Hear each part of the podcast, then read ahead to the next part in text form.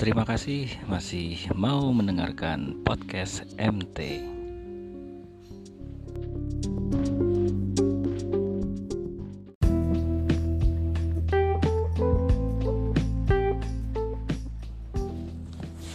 Sempat ku baca tulisan tentang buzzer dan tulisan itu memancing berbagai respon teman-teman netizen. Ada yang berpandangan positif, biasa saja atau netral dan tentu ada yang berpandangan negatif terhadap buzzer. Sehina apakah buzzer?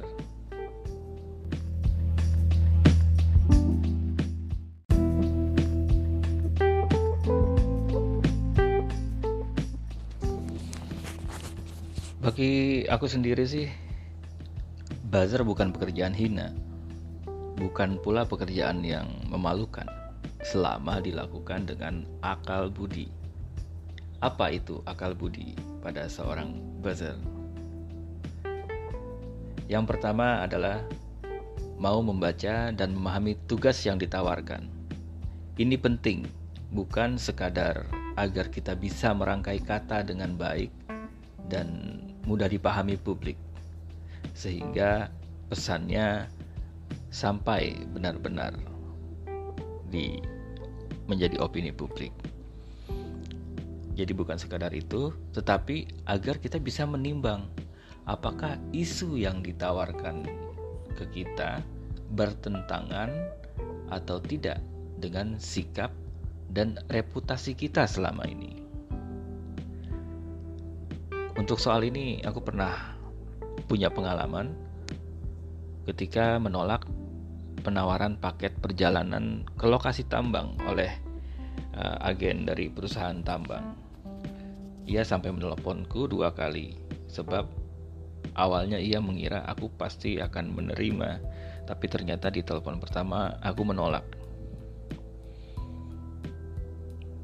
Pada obrolan berikutnya, via telepon juga, ia meminta kepastian dan menjelaskan kembali imbalan apa saja yang bisa aku dapatkan ya selain uh, transportasi yang dijamin, akomodasi yang dijamin juga ada uang saku yang bisa dibawa pulang. Ya menggiurkan memang. Tapi aku tetap minta maaf karena setelah diskusi tentang apa yang harus aku lakukan terhadap pesanan kerjaan mereka, ya aku tetap harus menolak tawaran mereka karena itu bertentangan dengan apa yang selama ini aku lakukan. Aku jelaskan padanya bahwa tawarannya bertentangan dengan apa yang selama ini aku tulis di media sosial aku maupun di blog aku. Aku juga sampaikan bahwa aku ini posisinya sebagai penolak tambang karena menurutku banyak mudorotnya bagi warga yang hidup di sekitar tambang berada. Jadi kalau tiba-tiba aku sebagai penolak tambang menerima buzzer menjadi buzzer sebuah perusahaan tambang yang mempromosikan betapa pentingnya tambang ya aku rasa itu nggak cocok. Di situlah akal budi berfungsi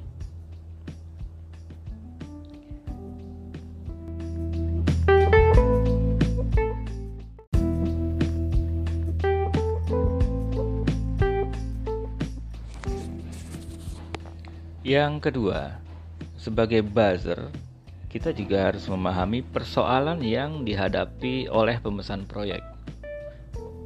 Apa yang mereka harapkan atau tujuan apa yang mereka inginkan.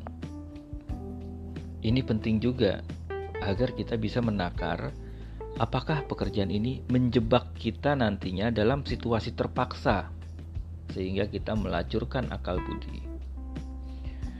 Untuk contoh ini aku pernah melakukan uh, penolakan juga saat mendapat tawaran dari seseorang yang mengajak meeting saat itu di sebuah ko warung kopi di FX Sudirman. Uh, ia mengaku sebagai orang penting dan sempat bercerita bahwa di balik keriuhan copras capres sejak tahun 2012 itu adalah ada peran dia di situ. Keren. Dia juga menceritakan kedekatannya dengan beberapa jenderal dan tokoh-tokoh penting di negara ini. Bahkan beberapa presiden disebut sama dia dekat dengan dia. Ya, pekerjaan yang ditawarkannya adalah mengelola media sosial sebuah BUMN. Oke, ini sepertinya menarik. Tapi akhirnya ya harus aku tolak sebab goal dari pekerjaan ini setelah kita mengobrol lebih dalam adalah dia ingin adanya pergantian pimpinan di BUMN tersebut. Tentunya ingin diganti dengan orangnya dia. Karena pimpinan BUMN yang sekarang bukan orang dari lingkaran dia. Nah, soal ini sebenarnya pernah aku bikin status di Facebook saat aku bilang sengaja naruh harga 200 juta uh, ke dia biar dia nggak berani maksudnya biar dia mundur gitu Nah, kenapa aku menolak? Bukankah tugas aku hanya mengelola media sosial? Ya, tentu aja sih. Uh, aku menolak sebab arah dari konten atau arah dari konten medsos yang dibuat adalah agar BUMN itu mendapat sorotan negatif. Padahal uh, aku termasuk orang yang ber, pandangan positif terhadap BUMN tersebut gitu loh. Ya tentu ini bertentangan dengan akal sehat aku kan. Makanya aku nggak mau terjebak dalam suasana terpaksa. Kalau misalkan nerima lu kan terpaksa nih. Padahal gue anggap BUMN itu jalan baik-baik aja sih cuma ternyata gue harus mengungkap borok-borok yang eh, diceritakan gitu kan dengan tujuan seperti tadi ya aku nggak mau terjebak dalam suasana terpaksa untuk melakukan hal-hal yang padahal bertentangan dengan nurani aku sendiri. Pernah juga sih ada teman yang datang cerita dia menyesal setelah uh, selesai copras capres. Dia termasuk yang menerima tawaran jadi buzzer copras capres. Seperti apa ceritanya?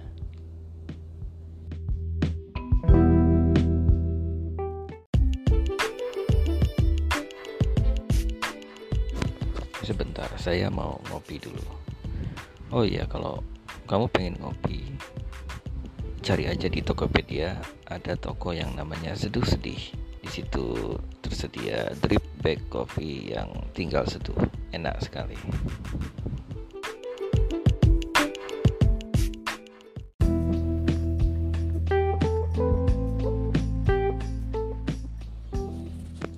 temanku ini nggak pernah menyangka kalau pekerjaan yang dia terima berkaitan dengan urusan copras capres itu akhirnya menjebak dia untuk membuat konten yang memancing kebencian publik terhadap kubu lawan.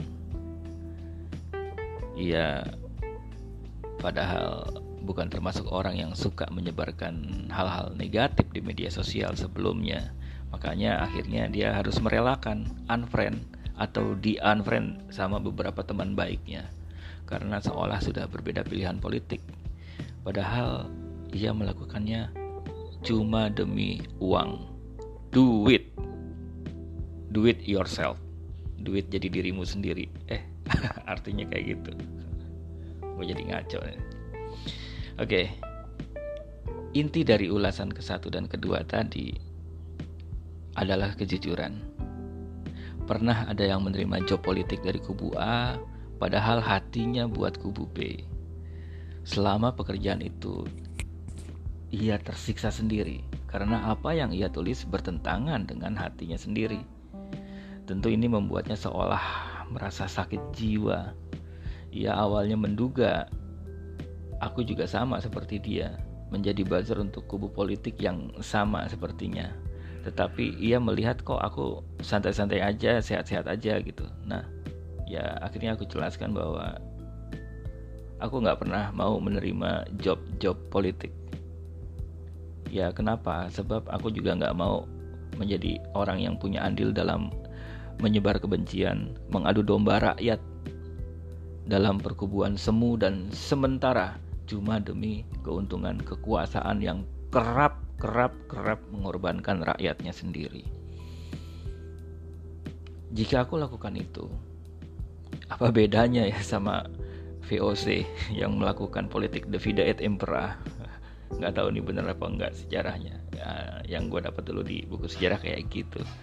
Mereka melakukan politik adu domba seperti yang disampaikan dalam sebuah lagu Bang Haji Oma Irama adu domba adu domba mengadu domba jadi hanya dua kelompok orang yang sanggup melakukan pekerjaan seperti itu sebenarnya. Yang pertama adalah orang yang rasa kemanusiaannya mati.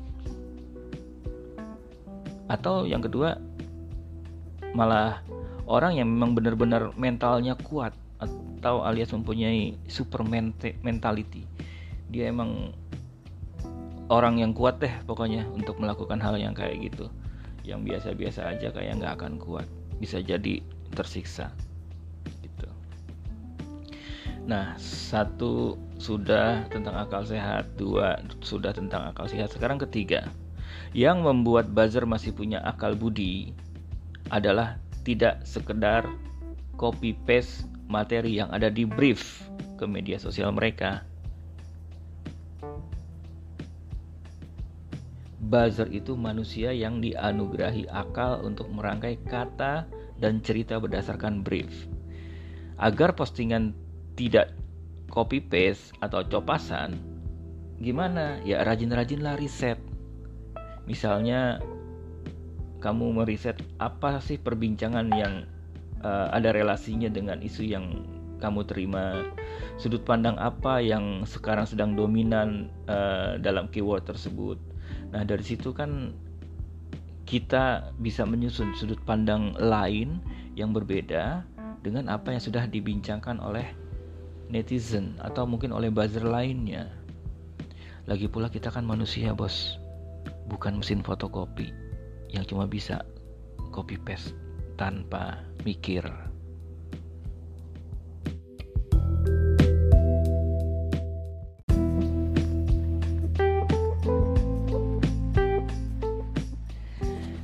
Baiklah. Dari tadi kita udah ngebahas buzzer, tapi sebenarnya emang buzzer itu masalah gitu. Ya, kalau aku sih mikir nggak bijaksana juga ya kalau kita anti buzzer karena pada kenyataannya aku lihat sendiri ya kita masih bisa melihat buzzer yang fine fine aja nggak memancing masalah gitu loh ada buzzer yang meramaikan masalah yang dialami masyarakat misalnya aja rakyat yang tersingkir karena perusahaan tambang rakyat yang teluknya direklamasi dan segala persoalan yang dialami rakyat Ya memang sebagian orang nggak mau menyebut mereka buzzer atau disebut buzzer. Mereka merasa lebih pantas disebut aktivis. Ada juga yang bilang SJW, Social Justice Warrior. Ya kalau menurut gue sih ya, apa pun sebutannya tetap aja intinya ngebas bikin ramai Mayantara dengan ocehan dan beragam konten yang menggiring opini warga untuk kepentingan tertentu, kepentingan siapa saja. Ya ada juga yang bilang buzzer itu dibayar, aktivis enggak. Gitu kali ya. Padahal nggak juga kok. Aku lebih melihat dari sisi perannya, bukan kontrak sosial ataupun kontrak politiknya.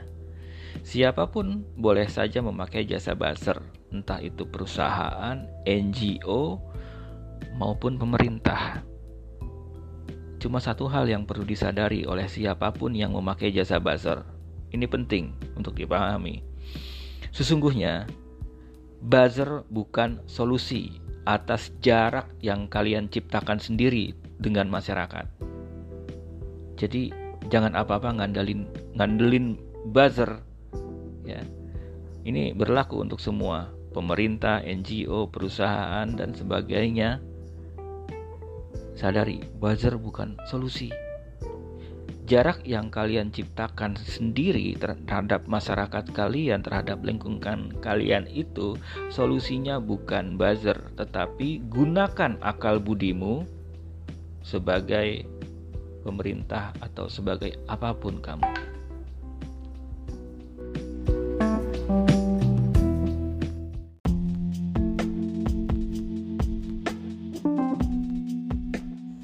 Terima kasih buat teman-teman yang masih mendengarkan podcast MT. Kita berjumpa lagi nanti di episode yang selanjutnya. Bye.